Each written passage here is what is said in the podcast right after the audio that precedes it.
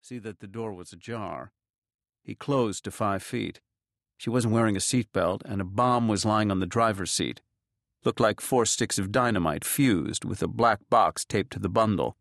The woman moved her head slightly, and he heard a low moan. Winchester ran back to the ditch, holding his helmet in place, and flopped down beside the sergeant.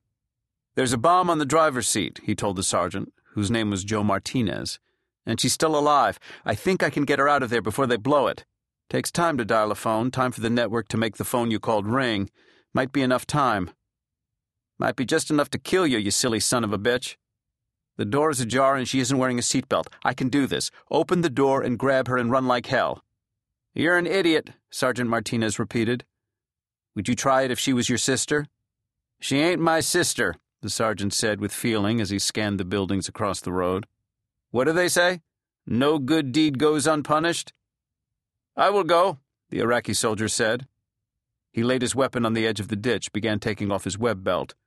Two men, one on each arm. She's my sister, Joe, Owen Winchester said to Martinez. He grinned again, broadly. The sergeant watched as Winchester and the Iraqi soldier took off all their gear and their helmets so they could run faster. You fucking swabby! You got balls as big as pumpkins. How do you carry them around? Martinez laid down his rifle, took off his web belt, and tossed his helmet beside the rifle. I'll get the door. You two get her.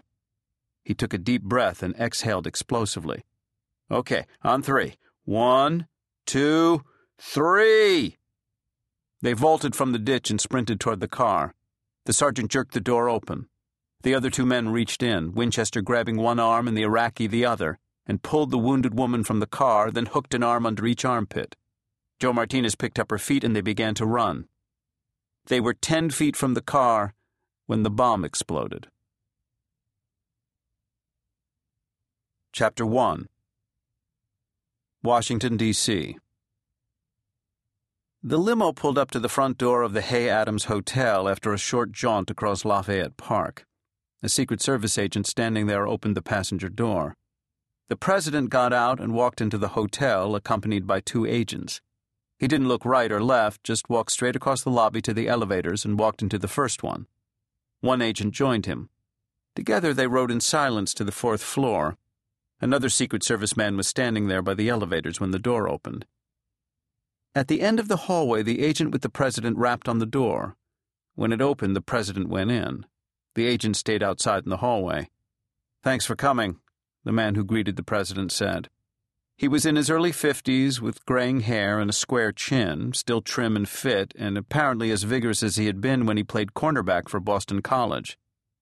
Sorry about your son, Hunt, the president said. He held on to the other man's hand, grasping it with both of his own.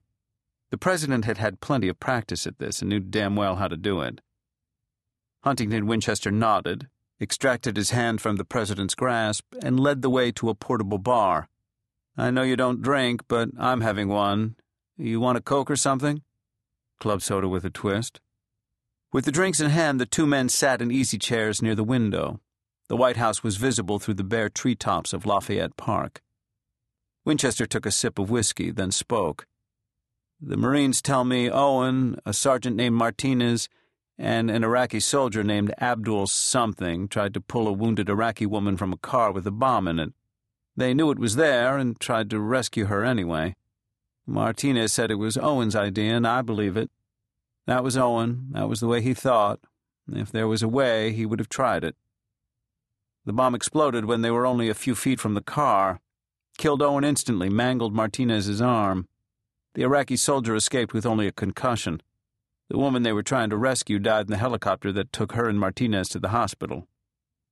The president didn't say anything. Sometimes there isn't anything to say. Winchester took another pull on his drink, which looked like scotch or bourbon. Then he said, They're trying to save Martinez's arm. He may lose it. After a while, Winchester added, You know the amazing thing? I don't personally know anybody else who has a son or daughter in the military. None of the people on my staff, none of my executives, none of our friends, none of the people at my clubs, no one. The president sipped at his club soda. Kids from our socio-economic group aren't supposed to join the military, Winchester continued. They never think of it, and if they do, their parents demand that they change.